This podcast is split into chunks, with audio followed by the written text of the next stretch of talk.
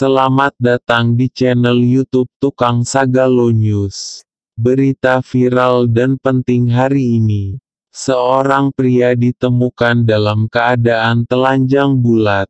Kejadian itu terjadi sekitar pukul 3 sore tadi di Ranah Batahan Pasaman Barat.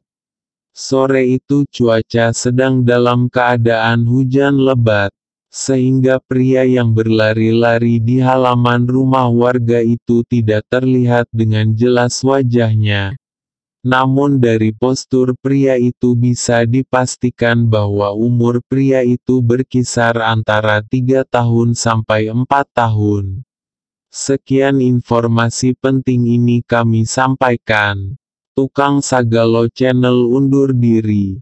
Tetap waspada dan jangan lupa kunci pintu sebelum tidur.